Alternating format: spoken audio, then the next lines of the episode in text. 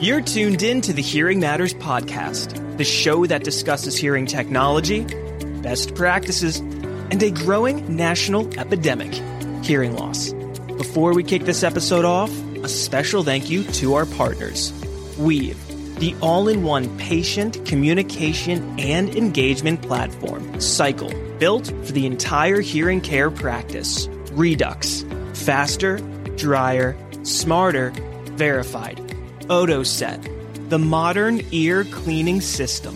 Welcome back to another Hearing Matters podcast. On this episode, we are going to be discussing best practices, and we have Dr. Douglas Beck joining us on this episode. Dr. Beck, what are best practices and how important is it for hearing healthcare providers to implement best practices while treating patients who present with hearing loss? One of my favorite questions. If you were to go up to 25 different hearing care providers, whether they be ENTs, audiologists, or hearing aid dispensers, and you ask them that question, you're going to get 25 different answers. But here's the correct answer, and I mean this lovingly and with due respect. You and I don't get to set up what best practices are. That's not an individual decision. These are done, and they are codified by the national organizations. So the IHS, the International Hearing Society, the American Academy of Audiology, the American Speech-Language Hearing Association, they assembled groups of experts over multiple years to discuss what should be done, how should you do it, what does it mean. And they're all audiologists. They may be dispensers, they may be ENTs, but whoever it is a subject matter expert on the literature and the clinical practice. So they come together, and there could be 10 of them, there could be 20 of them, and they say, what we need to do for our patients is we need to do air conduction, we need to do bone conduction, we need to do word recognition, we need to do speech reception thresholds, we need to do otoacoustic missions, we need to do ipsi and contralateral reflexes, we need to do tympanograms, we need to do speech and noise, we need to do communication and listening assessments. Now, oddly enough, all three of those groups, AAA, ASHA, and IHS, all say the exact same thing. And the best reference I can give you for this, for a quick read, is if you go to hearingreview.com and just look up Michael Valente. So Mike, very dear friend of mine, Mike just retired in, I believe it was August of 20. And when Mike was retiring, I did an interview with him for hearingreview.com to go over some of these things, what are best practices, which ones are the most important, and things like that.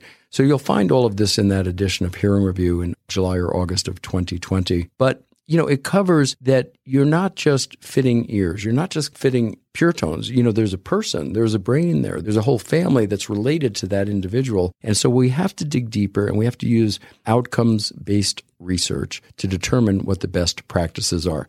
Now, if somebody says we should do speech and noise testing, that's great. That's an opinion, and it's a very well-founded opinion. But that's based on the subject matter experts looking at the literature and the long-term outcomes for the individual patient. And what they find is there's a couple of things that the results pivot on.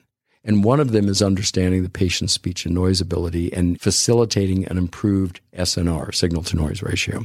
You'll have other outcomes-based decisions about why do we need to do tympanograms? Well, because that tells us about the mobility of the eardrum. And we know that in the presence, for example, of acute otitis media, suppurative otitis media, a disarticulated set of ossicles, that the eardrum is not going to move in a normal fashion. So we do that because it's important for our patients to make sure that they have normal mobility in their eardrum. And so all of these things derive over time based on the expertise of the subject matter experts looking at the peer-reviewed literature to say A, B, and C lead to X, Y, and Z. And if you skip C, then you're not going to get Y. You have to take care of it on the front end in order to know what you're doing. So this is something we mentioned weeks ago, and it's a primary thought in physicians' minds, diagnosis first, treatment second. For a physician to just give you antibiotics because you have a cold, that's ludicrous because the vast majority of people with colds have viral infections, and antibiotics only take care of bacterial infections. And it depends exactly what the infection is and exactly what the antibiotic is. But the point is that you can't just have one-size-fits-all healthcare. It doesn't work. There are individuals involved, and the very best approach is to go to a professional who does best practices because then you're going to get comprehensive care. And if you have an underlying issue, whether it's speech, language, whether it's hearing, whether it's audition, whether it's medical, whether it's surgical, it's very likely to be discovered because that's why that person has a license in that area of healthcare. Dr. Beck, do patients who receive best practice or high standard of care do better than patients who receive subpar treatment? Absolutely. There's no doubt at all. And that's the essence of best practice models. That's why the American Academy of Audiology, that's why the American Speech-Language Hearing Association, that's why the International Hearing Society create best practices. I can tell you I was the lead author for the IHS best practice model. And that involved at least 10 or 12 of us over about an 18 to 24-month period of time reading AAA's best practice, reading ASHA's best practice, coming up with some newer stuff as well. And it's all based on outcomes because the patients who do best had the best diagnostics and they had the best treatment. So this is a really important issue. Now, there are some people who will tell you they do best practices and you ask them, what are those best practices? And it's like, well, I do real ear. Yeah, I do. So it's in the closet. It's in the closet. So real ear is a great example because, you know, that is a verification method. So when you talk about patient outcomes, there's two clean areas. One is verification. One is validation. Verification is what real ear seeks to do. It verifies that the fitting that you have supplied the patient with is meeting a recognized standard. It could be something like National Acoustic Labs NL2, NAL-NL2. It could be DSL5. It's whatever is appropriate per that professional. But you see, it's very important to verify that because you can't listen to a hearing aid and say, oh, that has a dip at 3,300 hertz. Oh, my gosh, the total harmonic distortion, I think it's 7%. You can't make those guesses. There's no such thing. You can't even hear when the hearing aid is malfunctioning sometimes. Right. The patient wearing it will not do well. But we can't do a listening check and hear all the flaws of a hearing aid based on an ANSI spec, American National Standards Institute. So it's very important. The only way to verify hearing aid fitting is indeed real ear, which, as you said earlier, 50% of hearing care professionals own them, but only about 1 out of 5 uses them all the time. Some professionals will say, well, I use it when I need to. And my answer to that, not to be snooty, is how do you know when you need it? Because you can't hear the deficit, neither can the patient, but it's not feeding the patient's brain appropriately. So that's verification is real. Validation is did you meet the patient's goals? You would discover that by doing listening and communication assessments such as the COSI, which is Client-Oriented Scale of Intervention, HHIA, Hearing Healthcare Inventory for Adults, HHIE, Hearing Healthcare Inventory for the Elderly. You could do the SSQ, which is Speech and Spatial Sound Qualities. You could do the IOI, International Outcomes Inventory. These are all Likert scales. They're very simple and takes, 5 or 10 minutes to administer them. One of the things that I really urge clinicians not to do, don't give the patient a Likert scale like the COSI, like the IOI, like any of these things, and have them fill it in at home and bring it in. The very best thing you can do is work through whatever scale you're using with the patient because it gives you the opportunity to have that conversation with the patient. They realize you're interested in this. And if you're just looking at the outliers, that's very, very different because they're expecting us as professionals to listen to them, to engage in conversation. It's the same with tinnitus patients. I never give them the THI. I read all 25 questions to them because I want to have an intelligent conversation with my patient about their tinnitus so they understand that I know what I'm talking about and I'm listening to them so that I know that they know what they're talking about. We just talked about 25 separate issues on the THI, the Tinnitus Handicap Inventory, and I think the patient and I both get a lot more out of that than if I just say, here, fill this in. Let's take a quick break.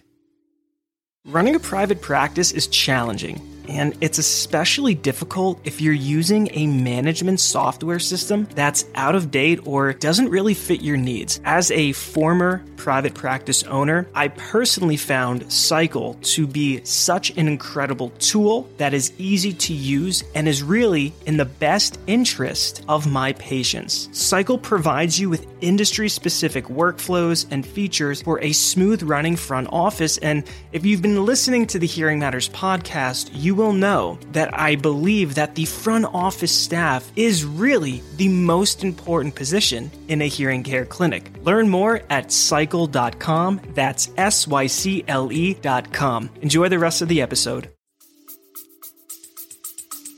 Absolutely. And Dr. Beck, to echo everything that you just said, so when we work with patients, and of course, we implement best practices, not to brag, boast, or to impress you, rather impress upon you. Our return rate is less than 1%. I've been doing this full time for 4 years, and our return rate is less than 1%. Our patients are very happy. We implement best practice. My father's been doing this for a long time, as have you. And when we talk about doing what is right by the patient, Really, that's best practice and verification and validation. The importance of the abbreviated profile of hearing aid benefit, and what we do here, we work and administer that with the patient, because you and I had a correspondence and you had recommended that and it works incredibly well. Well, now there's software that patients can see. This is where I was before hearing aids. Right. This is where I am. Exactly. And this is how the hearing aids have improved my life.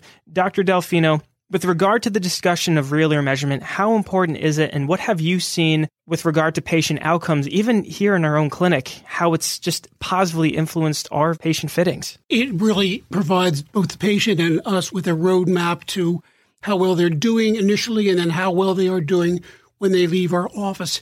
It's such an incredibly objective way to determine whether or not they are appropriately amplified or not. That technology has been around for many, many years. I remember doing it for infants, trying to set them up with instruments appropriately using real ear measure. It is a tool that's been well established. It has such a great impact just even on patient interaction. They get to see where they were, the changes that are made. And while this is all happening in there, it's interactive. They're seeing and hearing how well the instruments are functioning for them. And I think they appreciate that kind of care and concern. Dr. Beck, for our listeners tuned in right now who maybe aren't aware of what real ear measurement is, maybe we have a few audiology students tuned in. What is real ear measurement, and why is it essential when fitting patients with hearing aids? And should everyone who fits hearing aids be doing and conducting real ear measurement? Yes. So real ear measures, every single peer-reviewed journal in the history of the world has said that's the way to fit hearing aids. There are no peer-reviewed articles in the literature at all that say it's okay not to. There are no national groups of professionals that say it's okay not to. So that should be a bit of a warning, a bit of a heads up that this is a really important part of fitting hearing aids. Now, sometimes professionals have said, well, I can't afford a real ear machine. You know, they could be expensive. They could run a couple of $1,000s, maybe a little bit more. But then the question is, can you afford to really be doing this? Because you have to have the tools of your profession. If you're a car mechanic and you don't have a set of ratchet wrenches and you just say, well, I have a vice grip. Well, that's awesome, and that might work for you, but you're not taking the cylinder head off my car with a vice grip. You know, my car costs whatever it costs, and I don't want it stripped out, right? And it's the same if you're a plumber. If you don't have one of those snake things, how are you going to clear a blockage? Well, those snakes, man, they're like so expensive. I don't have one of those. Well, then can you really afford to be a plumber? So right. I don't want to be snarky or mean, but if you can't afford a real ear system, then the question becomes, can you afford to do this job properly? Because if you're not doing it properly, then perhaps it's better left to somebody who is doing it properly.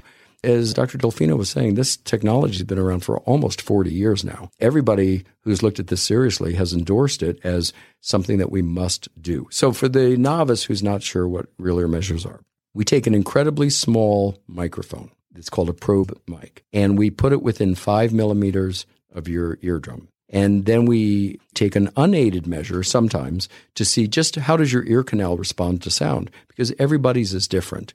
You don't understand this information without real ear. That is, the average ear canal resonance for a male is about 2,700 hertz, and for females it's about 3,100 hertz. So what that means is we expect to see, if we just do a pure tone sweep, we go all the way, you know, lows to highs. That was my best pure tone sweep, sorry.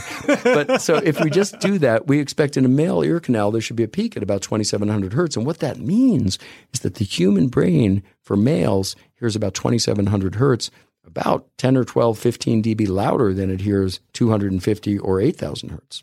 Same is true of females at 3,100 hertz on average. So we take these incredibly small mics, and we can see what the unaided ear canal resonance is. And then we put the hearing aids in, set how they're supposed to be, and we turn them on, and we measure, and we see, are we getting the curve we expected at that microphone? Because if we're not, we could be overfitting, underfitting, or incorrectly fitting. We might have too much lows, too much highs, too much mid-range. So all of those things can be adjusted in modern hearing aids that are professionally fit. It's a total mixing board. We can change all the sounds. We can change their relative weighting. We can change how much gain there is. We can change the maximum output. And most folks getting fit for hearing aids don't understand this, but it's such an important concept. When you have a professionally fit hearing aid, there's something called MPO, which is maximum power output. And when you think about it, it's almost counterintuitive. What we try to do with hearing aids is add the most power for the quietest sounds. And then when sounds are pretty normally loud for the patient, we don't really need to amplify those at all. And the most important thing is that when a loud sound comes in, the hearing aid should functionally do nothing. So the thing is that people with hearing aids are going to be in loud environments, but the hearing aid should not be amplifying loud environments. And that's the basics of compression. So compression, particularly wide dynamic range compression, the purpose of that is to amplify the softest sounds so that they're audible, comfortable, and fine. But loud sounds shouldn't be amplified at all. This is the beautiful thing with real ear, is you can introduce a soft sound to that hearing aid, a medium, and a loud, and you should see three different responses. And if you're doing it properly, then you can rest assured you're not causing damage to that auditory system. You're not causing acoustic trauma. You're not causing hearing loss in that patient due to overexposure of sound. You know, I used to be an expert witness in all sorts of audiologic matters when I was in private practice. And I remember doing a search of the peer-reviewed literature in PubMed, which is the National Institute of Health's repository of peer-reviewed articles. And one of the questions was, does a properly fitted hearing aid cause hearing loss? And the last time I looked this up was probably 17 years ago. But the answer was no. A properly fitted hearing aid has never caused hearing loss. Improperly fitted hearing aids may cause hearing loss because the sounds become too loud too quickly and then too much exposure to sound. It's very important that we have professionals that are measuring real ear because that assures us that we're within safe bounds. Dr. Beck, when you conduct real ear measurement, and we're conducting real ear measurement on all of our patients and new hearing aid fittings and also annual hearing aid fittings, if you will, when the patients come back for their annual hearing evaluation, sometimes patients will prefer the software best fit versus the live speech mapping, real ear measurement adjustments. Yep. We've only experienced this a couple of times, but we have experienced it. What is the cause of that? So one of the things that my students hear all the time is everything depends on everything. And, you know, individual brains like specific sounds. However, brains over time adapt to other sounds. The sounds that you liked when you were 16 years of age, the way you used to set your stereo, may not be the same way you set it when you're 65 years of age. And patients adapt when they have hearing aid fittings. They tend to get used to a sound. They tend to think of that as the natural sound. They tend to like that. When they take their hearing aids out, they feel very disabled because all of a sudden their brain is getting much less information and it's not comfortable. It's like, right now I'm wearing contact lenses, so I can see pretty clearly up close and far away. When I take my contacts off, I have really bad visual problems, you know? So I might put on glasses one day if I'm doing a lot of reading. They're just more comfortable than contacts all day. So it's situational, and it depends on what I'm doing and what's more comfortable in that environment. One of the discussions we have with real ear is, did you hit target or not? Mm-hmm. Well, the reason that we have targets is because we've looked at hundreds and hundreds of patients over years and years and years, and we know that certain hearing losses tend to like this type of fitting. That's the target, but that's not every single patient every single time. It just gets you in the ballpark. But the important thing is that you have quantified exactly how much sound that hearing aid is putting out. So patient comes back the next year and they may like a little bit different sound. Well, that could be. Maybe they've developed some hearing loss, some listening problems, maybe some cognitive decline, maybe some dementia.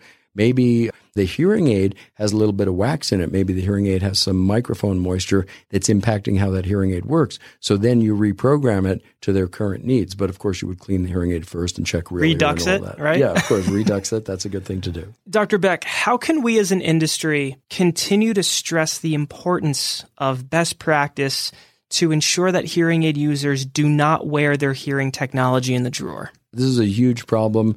I hate to put a number to it, but probably 10 to 30% of people who get hearing aids, they do keep them in the drawer. They're not wearing them. And I think that's an issue that has a lot to do with counseling. When you do listening and communication assessments and you're fitting patients based on patient-centered care, based on best practices, it's much more likely that you're going to discover their deficits, their disabilities, their needs, and so you can fit them appropriately. If all you have is pure tones, that doesn't necessarily fit the same bill, and you're not going to get the same buy-in from the patients because you haven't dug as deep into their problem. So again, we get back to diagnosis first, treatment second. I suspect the majority of people whose hearing aids are right now in the drawer didn't have a full audiometric evaluation, probably didn't have a speech and noise test, probably didn't have a listening and communication assessment. So they can't be expected to know how beneficial those hearing aids are. They're just wearing hearing aids when they think they need things louder. And that's okay. We get that. That makes good sense. Hearing aids make things louder. But that's not the primary goal of a hearing aid fitting. The primary goal of a hearing aid fitting is to make it easier to listen, to understand speech and noise. Dr. Delfino, how would you explain our counseling program here at Audiology Services? It's patient-based. We see each individual as just that. They really are part of our family. We excise from them as much information as we possibly can with regard to what their listening situations are like, what their lifestyle is like, what their expectations are. And for some people, that comes very fluidly. They're anxious and want to talk to us about what's going on in their lives. And others, it's more question and answer, drawing it from them, but obtaining as much information as we can about what their expectations are, what they've had in the past, really has a huge impact on their success here. We bring them through the process very slowly. Time is important, but not of the essence. And so every individual is given the amount of care, concern that they need so that when they leave here, they know, first, that we care, and second, that what they're getting is best for their needs. So I think that's really what has made us successful. Dr. Beck, on behalf of the Hearing Matters podcast, thank you so much for joining us, sharing your incredible knowledge and raising awareness of the importance of hearing healthcare and the importance of visiting an audiologist or a licensed hearing healthcare professional. Before we sign off, do you have any last words that you would like to share with our listeners? Yeah, I want to thank you, Blaze and Dr. Delfino, for being patient advocates. I think when you approach it from that viewpoint, what's best for the patient? How do I make sure that the patient understands what I'm going to do? How do I understand what the patient needs? When you're approaching it from that patient-centered care viewpoint, you're very, very likely to have a successful outcome. And I think that's why you guys are thriving. And I wish you continued success, and I thank you for allowing me to blabber on for these last 4 or 5 weeks. Thank you. Well, Doug, it's been a pleasure, Dr. Beck. You're tuned into the Hearing Matters podcast. We've had the pleasure of hosting our guest, Dr. Douglas Beck. He is one of the most prolific authors in the field of audiology. Until next time, hear Life Story.